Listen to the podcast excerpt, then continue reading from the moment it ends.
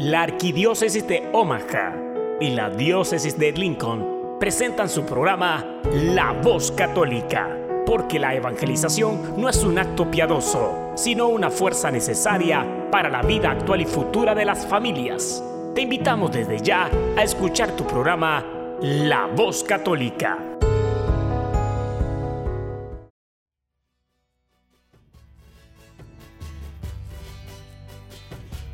Saludos a todos nuestros audientes a este su programa La Voz Católica, una colaboración de la Arquidiócesis de Omaha y la Diócesis de Lincoln. Yo soy Ricardo Izquierdo, director de Ministerio Hispano de la Diócesis de Lincoln y su anfitrión de hoy. Esta semana hablaremos sobre la Semana Santa durante la crisis del coronavirus, consejos para atender la misa por internet un católico en Nueva York que no le cobra alquiler a sus rentadores, entre otros temas. También tendremos las lecturas de la misa de este domingo y reflexión del obispo Athanasius Schneider. Bienvenidos.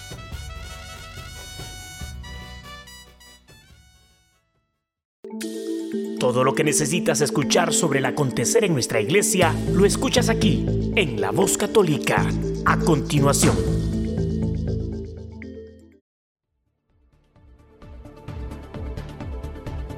Ante la pandemia del coronavirus COVID-19, que ha llevado a situaciones de cuarentena y de fuertes limitaciones de acceso a los sacramentos, hay quienes se preguntan qué se puede hacer ante la imposibilidad de confesarse. Un obispo mexicano responde a esta inquietud. La pandemia del COVID-19, de acuerdo a la Organización Mundial de la Salud, OMS, ha causado al 3 de abril 972.640 contagios confirmados en todo el mundo, causando 50.325 muertes.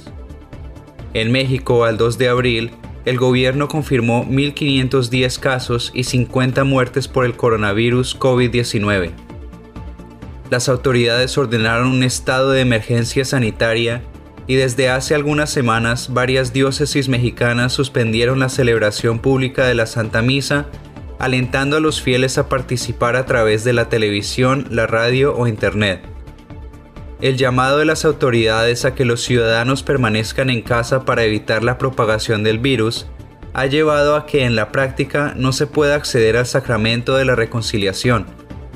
En diálogo con Prensa, Monseñor Eugenio Lira Rugarcía, obispo de Matamoros, señaló que el Catecismo de la Iglesia Católica en el número 1452, explica que cuando estamos imposibilitados de recibir la absolución sacramental, el sincero arrepentimiento por las faltas cometidas, evidentemente el propósito de enmienda y la humilde petición de perdón a Dios acompañada del propósito de recurrir en cuanto sea posible a la confesión sacramental, obtiene el perdón de los pecados, incluso los mortales.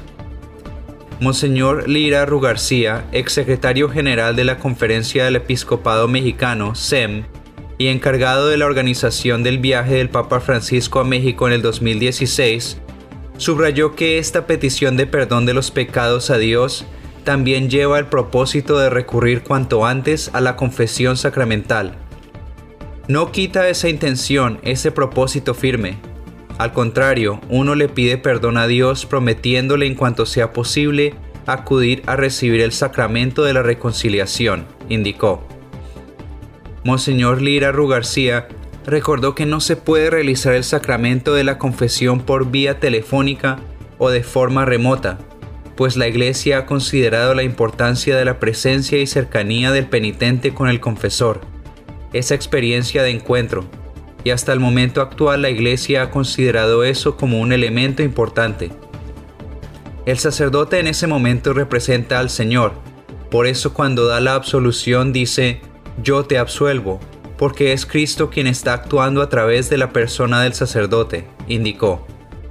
Precisamente por esto, dijo, cuando no se puede acceder al sacramento de la reconciliación, hagamos el acto de contrición perfecta, y hagamos el propósito de cuando sea posible recibir la confesión sacramental.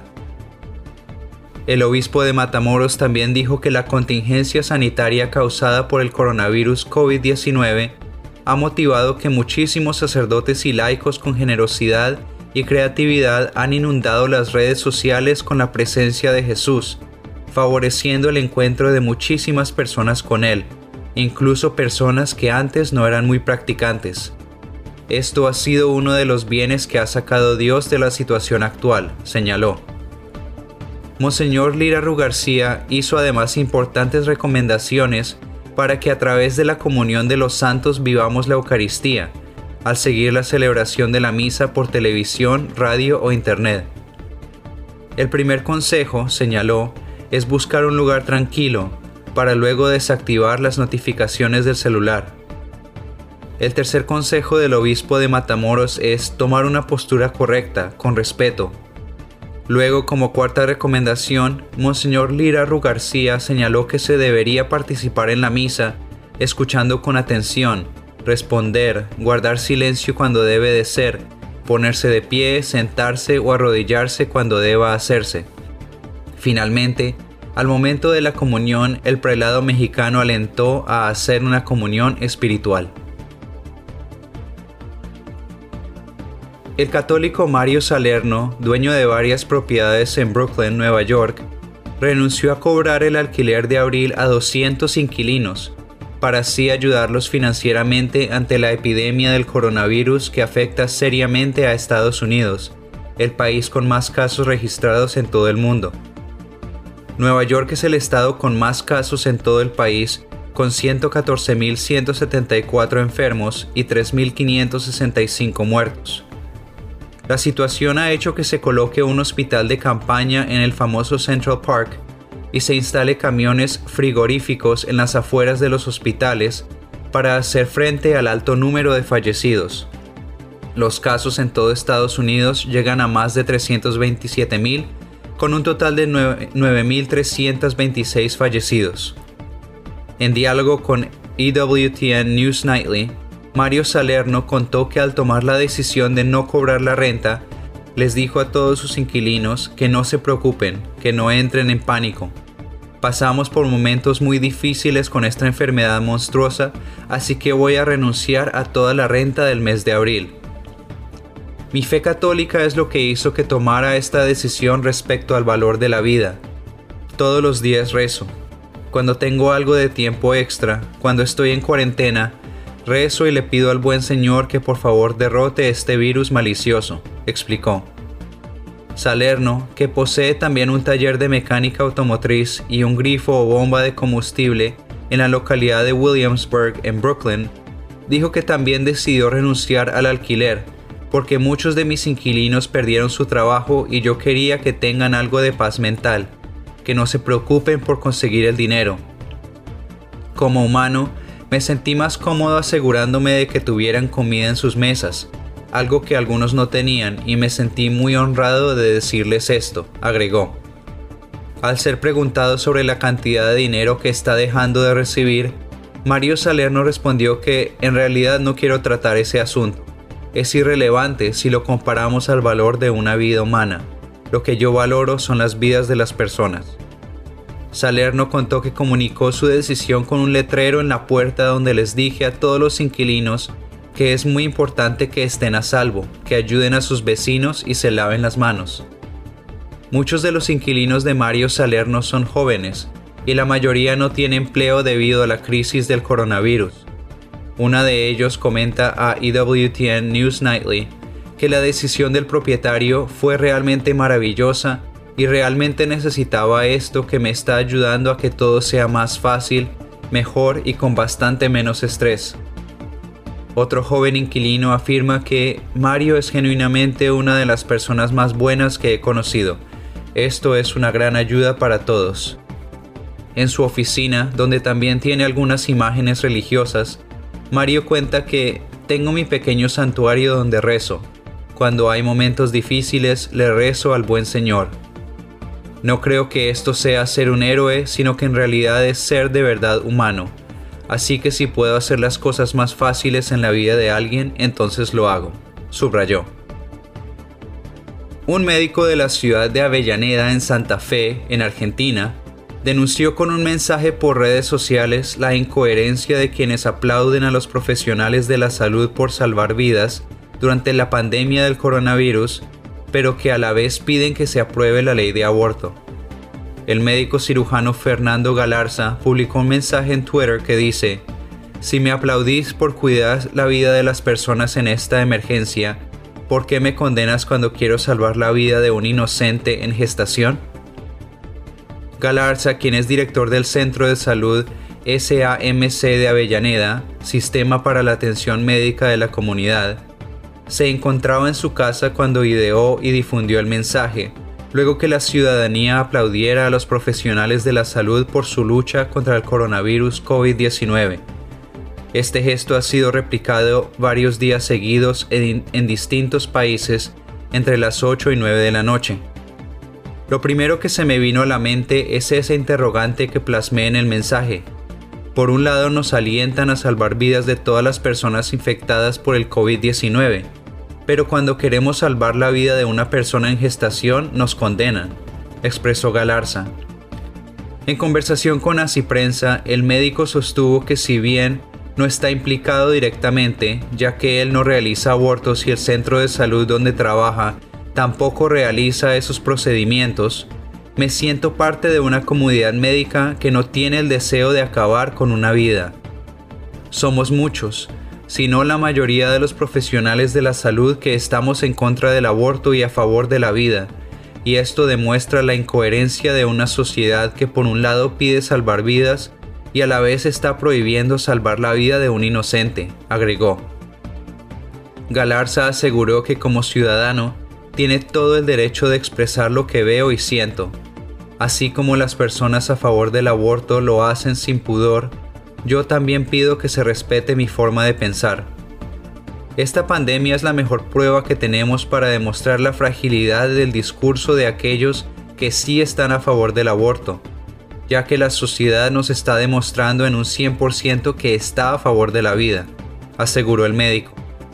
Asimismo, Galarza dijo estar seguro de que la gran mayoría de la sociedad está a favor de la vida, pero los medios sensacionalistas muchas veces le dan prioridad a un sector reducido que hace más ruido. En referencia al proyecto de ley de aborto que iba a ser presentado en marzo en el Congreso de la Nación, pero que se suspendió por la pandemia del coronavirus, Galarza insistió en que todos los médicos estamos llamados a la vida. No podemos auto proclamarnos dueños de la vida de nadie y mucho menos decidir quién vive y quién no. La mayoría de los médicos no está de acuerdo con el aborto y se sienten amedrentados porque la ley quita el derecho a la objeción de conciencia. Te obliga a realizar una práctica que va en contra de tus principios, manifestó Galarza. El médico espera que con este mensaje tomen conciencia aquellas personas que tienen en sus manos la posibilidad de cambiar las leyes, me resisto a creer que la muerte sea la solución de cualquier problema, concluyó Galarza. En tanto, la vocera de Médicos por la Vida Latinoamericana, María José Mancino, destacó que los médicos están para cuidar la salud mental, física y emocional, para estar cerca del dolor de un enfermo, para estar siempre. Estamos agradecidos por los aplausos, sobre todo por quienes están en el campo en esta pandemia. Los médicos estamos defendiendo siempre la vida, cuando cuidando siempre y aliviando siempre el dolor. Entonces, no entendemos por qué nos ofenden cuando también cuidamos vidas humanas desde la gestación, afirmó Mancino. El arzobispo de Los Ángeles y presidente del episcopado estadounidense, Monseñor José Gómez, ofreció una reflexión y algunas orientaciones prácticas para vivir la Semana Santa en casa ante la imposibilidad de ir a las iglesias por la cuarentena por la pandemia del coronavirus. Esta semana será diferente. Nuestras iglesias pueden estar cerradas, pero Cristo no está en cuarentena y su Evangelio no está encadenado. El corazón de nuestro Señor permanece abierto para todo hombre y toda mujer. Aunque no podamos darle culto juntos, cada uno de nosotros puede buscarlo en el tabernáculo de su propio corazón afirmó el prelado de origen mexicano en su columna publicada este 7 de abril. Como Él nos ama y como su amor nunca puede cambiar, no debemos tener miedo, incluso en este momento de prueba y dificultad, En estos misterios que recordamos esta semana, renovemos nuestra fe en su amor, prosiguió. Monseñor Gómez animó a celebrar la Semana Santa en casa. Para los padres de niños pequeños este puede ser un momento de gracia, un tiempo para dar testimonio de la importancia que tiene la fe en sus vidas. Oren con sus hijos, especialmente el rosario. Lean la Biblia, vean en familia la transmisión en vivo de la misa, alentó. El obispo animó a leer la Biblia de acuerdo a cada día de la Semana Santa. El jueves santo oren con él en su última cena y permanezcan con él en su agonía del huerto. Ayúdenle a llevar su cruz el viernes santo. En el silencio del sábado santo, contemplen todo lo que ha obtenido para nosotros por el amor que nos tiene y regocíjense con él ante la tumba vacía en la mañana de Pascua, animó. El prelado exhortó a participar activamente en las celebraciones litúrgicas siguiéndolas por televisión o internet, recordando que ustedes no son espectadores que están mirando pasivamente una actuación. En estas liturgias, Jesucristo está verdaderamente presente tal y como lo está en cada misa. Junto con el sacerdote, ustedes están ofreciendo su sacrificio de alabanza al Dios vivo y estamos adorándolo a Él junto con los ángeles y con toda la comunión de los santos. El arzobispo también sugirió hacer una comunión espiritual en las celebraciones y ofrecer los sufrimientos y sacrificios personales por aquellos que están enfermos de coronavirus y por todos aquellos miembros de los ministerios de salud que están arriesgando sus vidas para cuidarlos. Oren por todas sus familias y seres queridos, Oren por aquellos que están sufriendo por la pérdida de sus empleos y negocios y por todos aquellos que temen por su futuro. Oren por la gran cantidad de hombres y mujeres que están arriesgando su salud para proporcionar servicios esenciales en este momento de necesidad, pidió. Monseñor también dijo que el Viernes Santo, y en nombre de todos los obispos de Estados Unidos, rezaré la letanía del Sagrado Corazón de Jesús para pedir el fin de la pandemia del coronavirus. Les pido que se unan a esta oración que se transmitirá en vivo a las 9 de la mañana a través del Internet desde la Catedral de Nuestra Señora de los Ángeles aquí en la costa oeste y a las 12 del mediodía en la costa este. El arzobispo recordó además que el Santo Padre ha concedido una indulgencia plenaria especial a quienes oren pidiendo el fin de esta pandemia. Para recibir esta indulgencia, deben rezar el Viernes Santo la letanía del Sagrado Corazón, arrepentirse verdaderamente de sus pecados y desear recibir el sacramento de la reconciliación tan pronto como sea posible, y tienen también que orar por las intenciones del Papa. Monseñor Gómez alentó también a pedirle a nuestra Santísima Madre María que interceda por nosotros para que Él nos libre de todo mal y nos conceda la paz en nuestros días. La consagración de América Latina y el Caribe a la Virgen de Guadalupe, que se realizará el 12 de abril en la Basílica de Guadalupe en Ciudad de México, es un testimonio de profunda fe frente a la pandemia del coronavirus COVID-19, señaló un experto. En diálogo con Así Prensa, el padre Eduardo Chávez, director del Instituto Superior de Estudios Guadalupanos, ISEG, y uno de los principales expertos en el mundo sobre la aparición de Nuestra Señora de Guadalupe, señaló que este acto es consagrarse a Dios a través de la Virgen de Guadalupe. En este momento tan difícil, tan dramático, esto de consagrarse a Dios manifiesta y es un testimonio de profunda fe.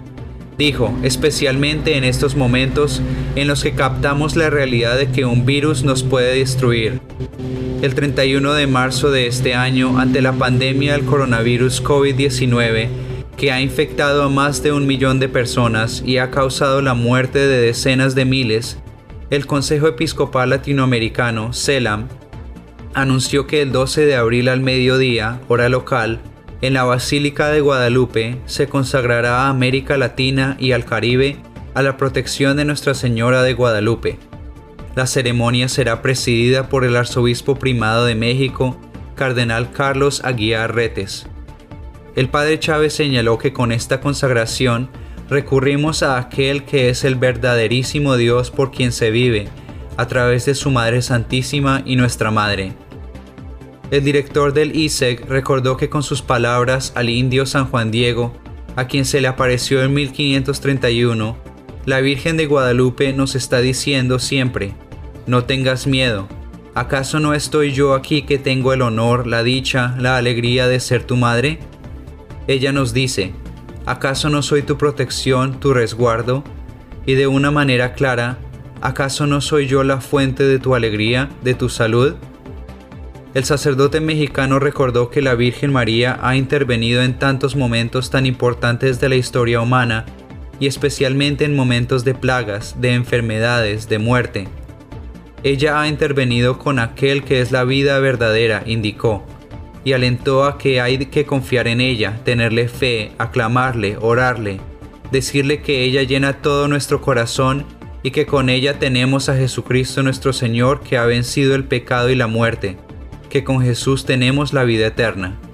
El Padre Chávez subrayó que Nuestra Señora de Guadalupe es patrona de todo el continente americano y por eso nos dice en la mente y en el corazón lo debemos tener. No tengas miedo. Ella trae a Jesucristo nuestro Señor, el Señor de la vida. Con ella no hay nada que temer. Además, animó a quienes en muchos países se encuentran aislados en sus casas para prevenir la propagación del virus a que nunca crean que están solos, pues estamos rezando, estamos muy unidos en la oración que no conoce fronteras, ni distancias, ni muros, ni tiempos, ni espacios. Estamos rezando todos juntos como hermanos, como familia de Dios, señaló. Para ver misas por internet hay muchas oportunidades. Habrá una misa en español desde la parroquia de Cristo Rey en Lincoln todos los días transmitida en vivo por Facebook. Puedes encontrar esas misas por Facebook buscando arroba LincolnHM o Oficina de Ministerio Hispano Lincoln o Parroquia de Cristo Rey Lincoln. Para el triudo pascual las liturgias serán a las 8 de la noche el jueves y viernes santo, la vigilia pascual el sábado a las 8.30 pm y la misa del domingo de Pascua a las 8 de la mañana. Si están interesados en ver las misas en latín, visita el sitio livemass.net. Otra vez es livemass.net, que transmite de varios sitios, incluyendo la parroquia de Nuestra Señora del Pilar en Guadalajara. También les recordamos que en estos tiempos de cuarentena sigan dando sus ofrendas a sus parroquias, aunque no tengan misas públicas, todavía tienen que pagar sus costos y las parroquias se verán perjudicadas si no hay donativos.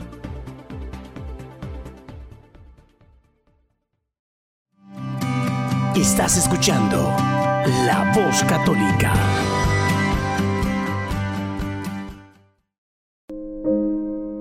Habla, que tu siervo escucha un segmento donde meditaremos las lecturas del día. Pidamos al Espíritu Santo que nos revele la verdad, porque la verdad nos hace libres. Habla, que tu siervo escucha.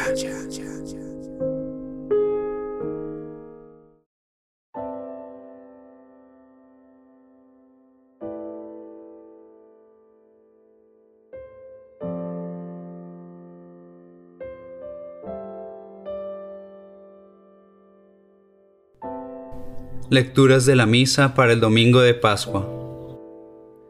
Primera lectura. Lectura del libro de los Hechos de los Apóstoles. En aquellos días, Pedro tomó la palabra y dijo, Ya saben ustedes lo sucedido en toda Judea, que tuvo principio en Galilea, después del bautismo predicado por Juan, cómo Dios ungió con el poder del Espíritu Santo a Jesús de Nazaret, y como éste pasó haciendo el bien, sanando a todos los oprimidos por el diablo, porque Dios estaba con él. Nosotros somos testigos de cuanto él hizo en Judea y en Jerusalén. Lo mataron colgándolo de la cruz, pero Dios lo resucitó al tercer día y concedió verlo, no a todo el pueblo, sino únicamente a los testigos que Él, de antemano, había escogido. A nosotros, que hemos comido y bebido con Él después de que resucitó de entre los muertos. Él nos mandó predicar al pueblo y dar testimonio de que Dios lo ha constituido juez de vivos y muertos. El testimonio de los profetas es unánime, que cuantos creen en Él reciben por su medio el perdón de los pecados.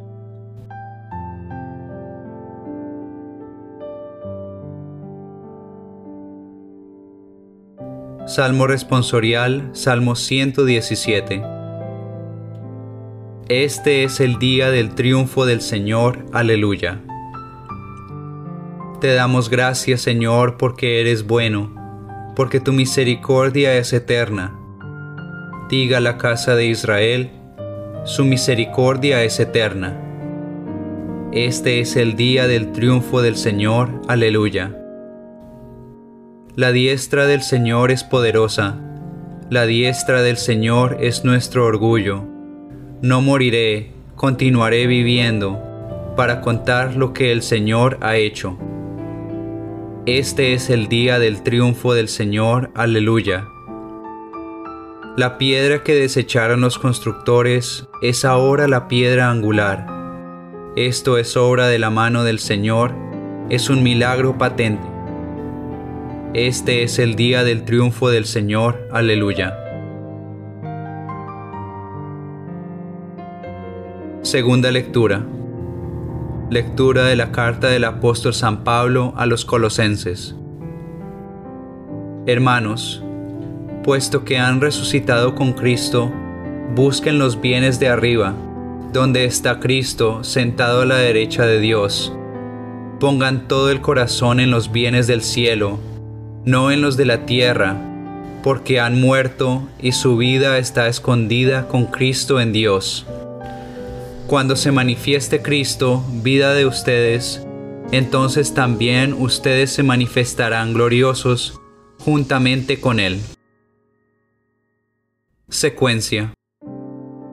Ofrezcan los cristianos ofrendas de alabanza a gloria de la víctima propicia de la Pascua Cordero sin pecado, que a las ovejas salva, a Dios y a los culpables unió con nueva alianza. Lucharon vida y muerte en singular batalla, y, muerto el que es la vida, triunfante se levanta. ¿Qué has visto de camino, María, en la mañana? A mi Señor glorioso, la tumba abandonada. Los ángeles testigos, sudarios y mortaja, resucitó de veras mi amor y mi esperanza. Vengan a Galilea, allí el Señor aguarda, allí verán los suyos la gloria de la Pascua. Primicia de los muertos, sabemos por tu gracia que estás resucitado, la muerte en ti no manda.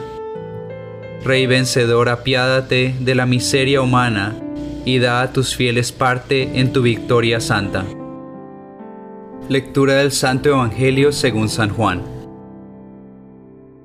El primer día después del sábado, estando todavía oscuro, fue María Magdalena al sepulcro y vio removida la piedra que lo cerraba. Echó a correr. Llegó a la casa donde estaban Simón Pedro y el otro discípulo, a quien Jesús amaba, y les dijo, Se han llevado del sepulcro al Señor y no sabemos dónde lo habrán puesto. Salieron Pedro y el otro discípulo camino del sepulcro. Los dos iban corriendo juntos, pero el otro discípulo corrió más a prisa que Pedro y llegó primero al sepulcro. E inclinándose miró los lienzos puestos en el suelo, pero no entró. En eso llegó también Simón Pedro, que lo venía siguiendo y entró en el sepulcro. Contempló los lienzos puestos en el suelo y el sudario, que había estado sobre la cabeza de Jesús, puesto no con los lienzos en el suelo, sino doblado en sitio aparte. Entonces entró también el otro discípulo, el que había llegado primero al sepulcro, y vio y creyó, porque hasta entonces no habían entendido las escrituras, según las cuales Jesús debía resucitar de entre los muertos.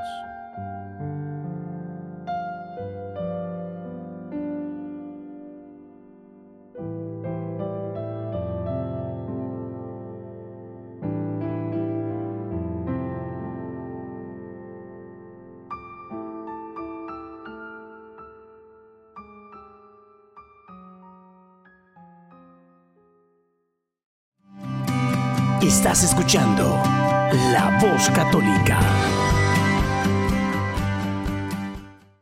Ahora tendremos al Monseñor Athanasius Schneider, obispo auxiliar en Kazajstán, con un mensaje de esperanza en este tiempo del coronavirus. Su idioma nativo no es español, así que les pido paciencia con su hablar. Nos gloriamos en las tribulaciones. Vivir la fe en los tiempos cuando está prohibido el culto público. Millones de católicos en el llamado mundo occidental libre en las próximas semanas o incluso meses, y especialmente durante la Semana Santa y Pascua, la culminación de todo el año litúrgico, se verán privados de cualquier acto público de culto debido a reacciones gubernamentales y eclesiásticos al brote de coronavirus. La más dolorosa y angustiosa de estas es la privación de la Santa Misa y la Sagrada Comunión Sacramental. Experimentamos actualmente la atmósfera de un pánico casi planetario. Las medidas de seguridad drásticas y desproporcionadas con la negación de los derechos humanos fundamentales de libertad de movimiento, de reunión y de opinión, parecen orquestadas casi globalmente a lo largo de un plan preciso. Un, un efecto colateral importante de esta nueva dictadura sanitaria que se está extendiendo por todo el mundo es la prohibición creciente e intransigente de todas las formas de culto público. La situación actual de la prohibición del culto público en Roma lleva a la Iglesia a la época de una prohibición análoga del culto cristiano emitida por los emperadores romanos paganos en los primeros siglos. Clérigos que se atreven a celebrar la Santa Misa en presencia de los fieles, en tales circunstancias pueden ser punidos o encarcelados. La dictadura sanitaria mundial ha creado una situación que respira el aire de las catacumbas, de una iglesia perseguida, de una iglesia clandestina, especialmente en Roma. El Papa Francisco, quien el 15 de marzo solitario y con pasos vacilantes caminó por las calles desiertas de Roma en su peregrinación desde la imagen del Salus Populi Romani en la iglesia de Santa María Maggiore hasta la Cruz Milagrosa en la iglesia de San Marcello, transmitió una imagen apocalíptica. Esto recuerda la siguiente descripción de la tercera parte del secreto de Fátima. El Santo Padre afligido por el dolor y la tristeza atravesó una gran ciudad mitad en ruinas y temblorosa con pasos vacilantes. ¿Cómo deberían reaccionar los católicos y comportarse en tal situación? Tenemos que aceptar esta situación de las manos de la divina providencia como una prueba, lo que nos traerá un mayor beneficio espiritual como si no hubiéramos experimentado tal situación. Uno puede entender esta situación como una intervención divina en la actual crisis sin precedentes de la Iglesia. Dios usa ahora esta situación para purificar a la Iglesia, para despertar a los responsables en la Iglesia y en primer lugar al Papa y al Episcopado, de la ilusión de un amigable mundo moderno, de la tentación de coquetear con el mundo, de la inmersión en cosas temporales y terrenales. Los poderes de este mundo ahora han separado por la fuerza a los fieles de sus pastores. Los gobiernos ordenan al clero celebrar la liturgia sin el pueblo. Esta intervención divina purificadora actual tiene el poder de mostrarnos a todos lo que es verdaderamente esencial en la Iglesia el sacrificio eucarístico de Cristo con su cuerpo y sangre y la salvación eterna de las almas inmortales. Que aquellos en la iglesia que se ven privados de forma inesperada y repentina de lo esencial comiencen a ver y apreciar su valor más profundamente. A pesar de la, dolorosa situación de ser privado de la Santa Misa y la Sagrada Comunión, los católicos no deben ceder a la frustración o a la melancolía. Deben aceptar esta prueba como una ocasión de abundantes gracias que la divina providencia ha preparado para ellos. Muchos católicos tienen ahora de alguna manera la posibilidad de experimentar la situación de las catacumbas de la iglesia subterránea. Uno puede esperar que tal situación produzca los nuevos frutos espirituales de los confesores de la fe y de la santidad.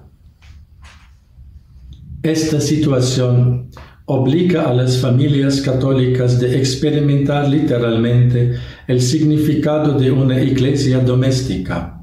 En ausencia de la posibilidad de asistir a la Santa Misa, incluso los domingos, los padres católicos deben reunir a su familia en su hogar. Podrían asistir en sus hogares a una transmisión de la Santa Misa por televisión o Internet o si esto no es posible, deberían dedicar una hora santa de oraciones para santificar el día del Señor y unirse espiritualmente con las santas misas que son celebradas por sacerdotes a puerta cerrada, incluso en sus ciudades o en sus alrededores. Tal hora santa dominical de una iglesia doméstica podría hacerse, por ejemplo, de la siguiente manera.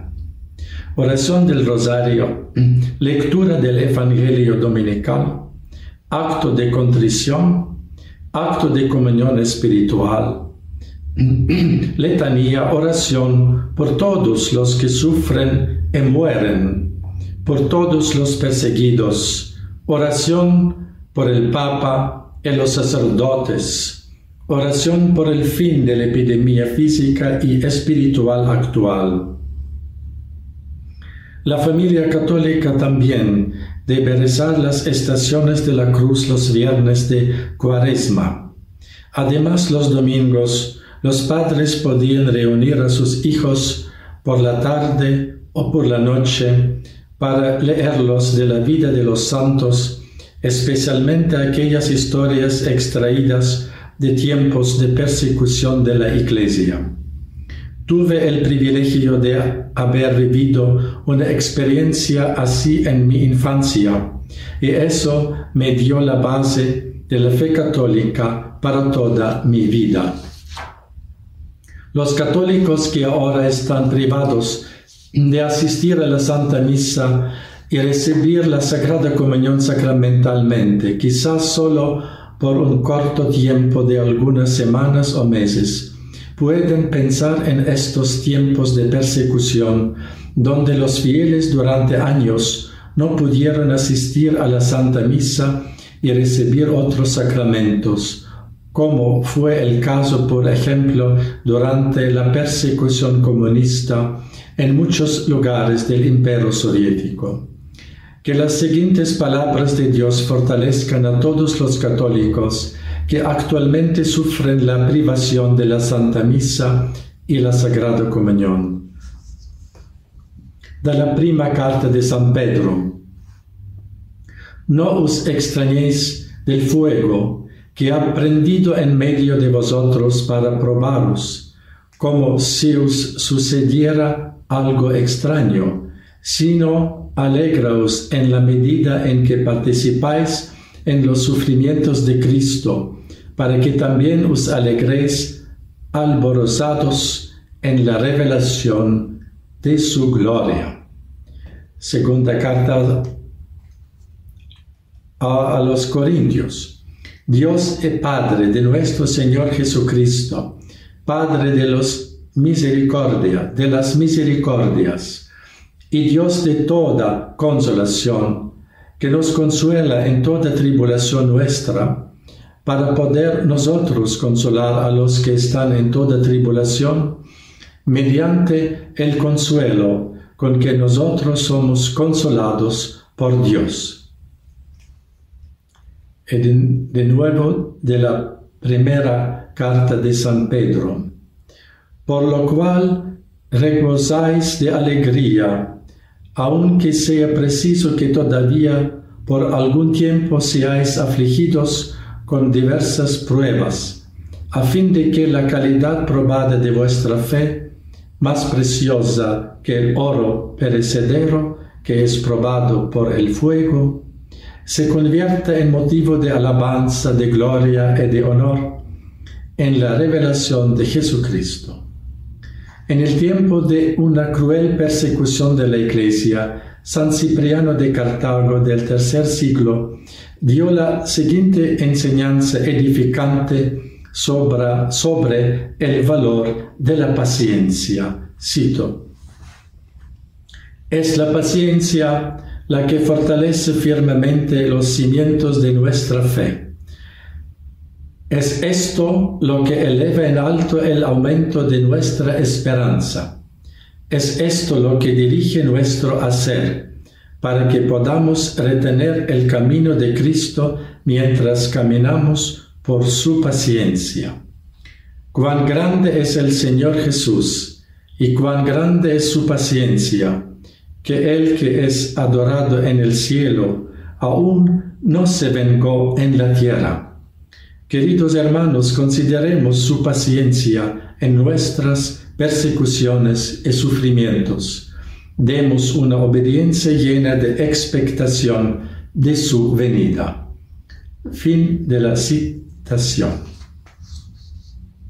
Queremos rezar con toda nuestra confianza a la Madre de la Iglesia, invocando el poder intercesor de su inmaculado corazón para que la situación actual de ser privado de la Santa Misa pueda traer abundantes frutos espirituales para la verdadera renovación de la Iglesia después de décadas de la noche de la persecución de verdaderos católicos, clérigos y fieles que ha sucedido dentro de la Iglesia.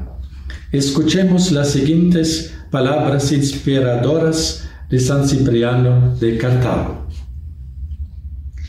Si se reconoce la causa del desastre, inmediatamente se encuentra un remedio para la herida. El Señor ha deseado que su familia sea probada y debido a que una larga paz había corrompido la disciplina eclesiástica que nos había sido entregada divinamente, la reprensión celestial ha despertado nuestra fe, que estaba adormecida, y casi dije que dormía, y aunque merecíamos más por nuestros pecados, el Señor más misericordioso ha moderado tanto todas las cosas que todo lo que ha sucedido parece más una prueba que una persecución. Fin de la citación. Dios conceda que esta breve prueba de la privación del culto público y de la Santa Misa inculquen en el corazón del Papa y de los obispos un nuevo celo apostólico por, por los tesoros espirituales perennes que se les ha sido confiado divinamente, es decir, el celo por la gloria y el honor de Dios, por la unicidad de Jesucristo y su sacrificio redentor, el celo por la centralidad de la Eucaristía y su forma sagrada y sublime de celebración, por la mayor gloria del cuerpo eucarístico de Cristo, el celo por la salvación de las almas inmortales, el celo para un clero casto y con espíritu apostólico. Que escuchemos las siguientes palabras de aliento de San Cipriano de Cartago.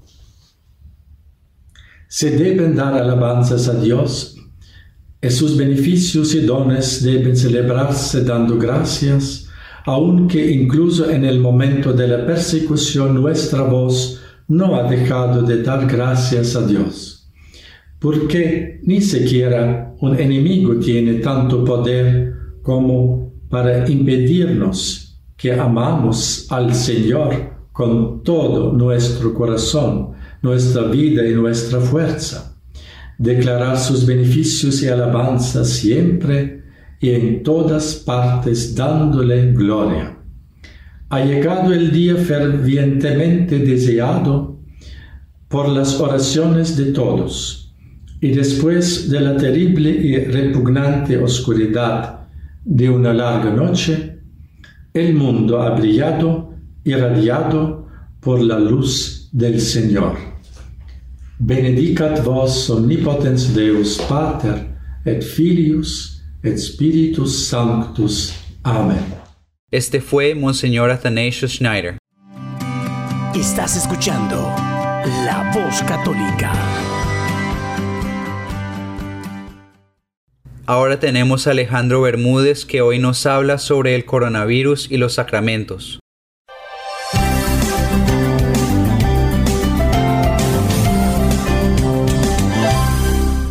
Muchos hermanos en estos días de coronavirus, y lamento si eh, me obsesiono un poco con el tema, pero obviamente este tema del coronavirus, eh, el COVID-19, está pues al frente de nuestra cara, ¿no? En este momento.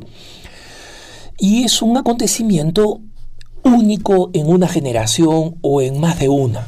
Nunca eh, ni, los, los más jóvenes ni los más viejos habían visto una cosa así donde todos tenemos que encerrarnos en nuestra casa. Y, mm, vemos que las actividades en el mundo, que las actividades que consideramos normales y cotidianas, que la actividad económica en el mundo se paraliza con efectos que, como he dicho en otro punto de vista, eh, no van a ser buenos, por lo menos en el corto y mediano plazo desde el punto de vista económico. El, pero el asunto ahora es que muchos católicos estamos viviendo una situación sin precedentes también, que es cómo los católicos eh, recibimos los sacramentos y cómo los católicos vivimos los sacramentos.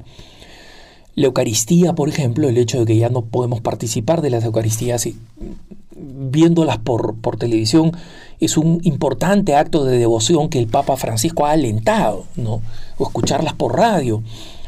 Todas son cosas que el Papa ha alentado a que hagamos y que en el momento de participar de esas misas em, a distancia, eh, nosotros hagamos un acto de comunión espiritual que produce un enorme bien espiritual. ¿no? Entonces, es importante que entendamos que el, las, e, estas, estos actos, sin embargo, son fundamentalmente sacramentales. Es decir, actos que atraen la gracia sobre nosotros si estamos en estado de gracia. Pero ¿qué pasa, por ejemplo, con eh, las situaciones de emergencia, donde algún familiar o Dios no quiera, uno de nosotros, requiere de la unción de los enfermos y esa unción eh, no se puede aplicar. Y acá es donde vienen muchas de las contradicciones que estamos viviendo los católicos y que eh, trato de aclarar un poco. Yo he recibido, como es lógico, muchos correos mm, muy distintos, eh, reclamando algunas cosas o pidiendo algunas cosas, que van desde el rango de, oye, mira, el sacerdote en mi comunidad está haciendo algunas cosas eh, que yo creo que son litúrgicamente eh, o incluso canónicamente, es decir, la ley canónica, la ley de la iglesia, canónicamente incorrectas o inaceptables. Como por ejemplo, eh, él celebra la misa dentro de la iglesia, me contaba un, hermano, y eh, la gente, algunas pocas personas pueden estar afuera del templo, guardando la distancia social, y el sacerdote saca el copón, lo pone en una mesa y la gente puede recibir la comunión. Eh, la autocomunión, es decir, que la gente tome la, la, Eucaristía y se la ponga en la boca, la autocomunión no es algo que es legítimo en la iglesia, no es, no es algo que sea aceptable en la iglesia. Pero, por otro lado, hermanos, sin justificarla, no lo estoy justificando, pero por otro lado, entendamos que estas situaciones son eh, la situación que estamos viviendo y el deseo de la iglesia de poner al alcance de los fieles los sacramentos de alguna forma, ¿no? De, de alguna forma, cualquiera que sea posible, es en realidad algo que hay que elogiar como inquietud pastoral. Pero al mismo tiempo hay que guardar la naturaleza del sacramento. Eso es muchas veces algo que algunos sacerdotes e incluso algunos obispos no entienden. Eh, pongo el ejemplo, en, eh, en, en Estados Unidos, una diócesis anunció que las enfermeras católicas iban a poder aplicar la unción de los enfermos a personas que estaban moribundas, que estaban por morirse, ¿no? Y resulta que canónicamente, no solo litúrgicamente, sino canónicamente, la unción de los enfermos, lo que antes conocíamos como la extrema unción, incluso cuando tiene que ser dada in extremis, es decir, con una persona que eh, sospechamos que va a morir o, una persona que sabemos que va a morir, ¿no? solamente puede ser aplicada por un sacerdote. Entonces la diócesis había pensado en que un sacerdote podía usar un hisopo, ¿no? esos algodoncitos que se utilizan a veces para los oídos de los niños, ¿no? Eh, en el óleo santo y bendecirlo y dárselo, a la enfermera ¿no? para que lo aplique. Entonces, lamentablemente, hermanos, en la iglesia nosotros reconocemos la validez de un sacramento y la legitimidad de un sacramento, que son dos cosas que están relacionadas pero que no son lo mismo. O sea, un sacramento tiene que ser válido, es decir, que realmente funcione y tiene que ser lícito, aplicado por una persona que tiene la, eh, la, la potestad dada por el obispo para poder aplicarlo. ¿no? en este caso cualquier sacerdote en situación normal y regular en la diócesis, al que no le han suspendido los, eh, las facultades. ¿no?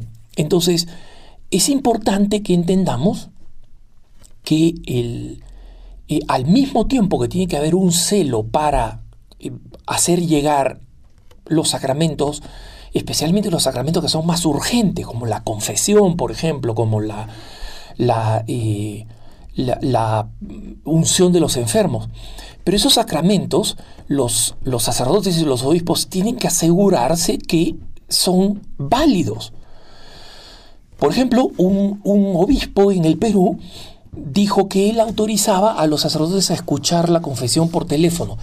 Toda la doctrina sobre la confesión, ¿no? lo que conocemos de todos los sacramentos que tienen una, una materia y una forma obligatorias, ¿no?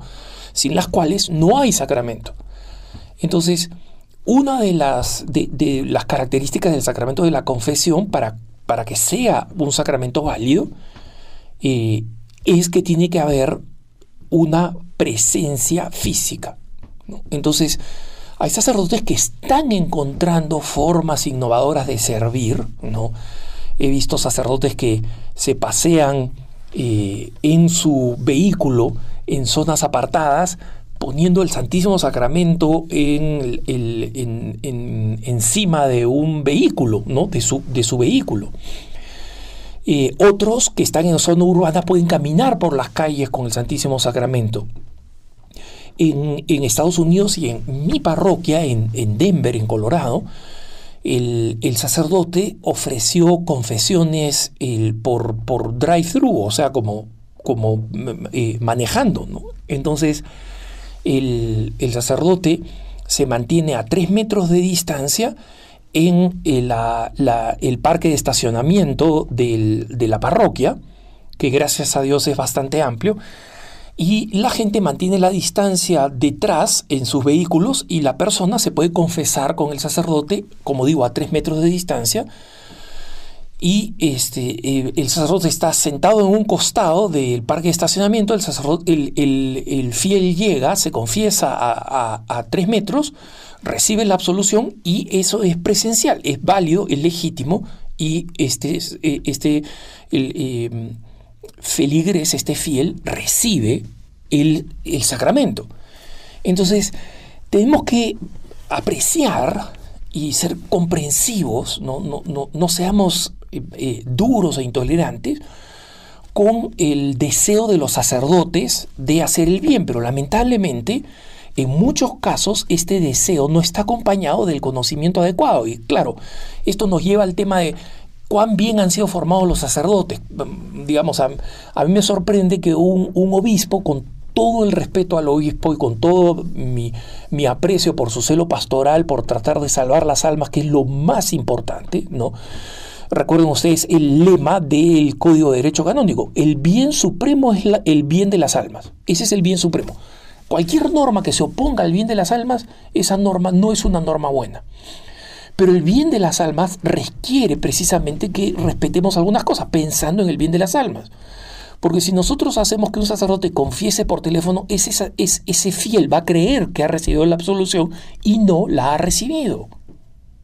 Entonces, no podemos eh, eh, caer en, esa situación. Y en otra ocasión hablaré eh, más en detalle sobre por qué los sacramentos tienen materia y forma y por qué no podemos hacer lo que se nos da la gana con los sacramentos. Pero por ahora entendamos que esas normas existen y que los sacerdotes y que nuestros pastores tienen que recibir nuestro apoyo para que encuentren ese equilibrio en estos días extraños entre lo que es pastoral y lo que es lícito.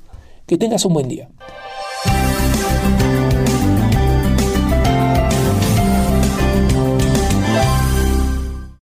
Este fue Alejandro Bermúdez hablando sobre el coronavirus y los sacramentos.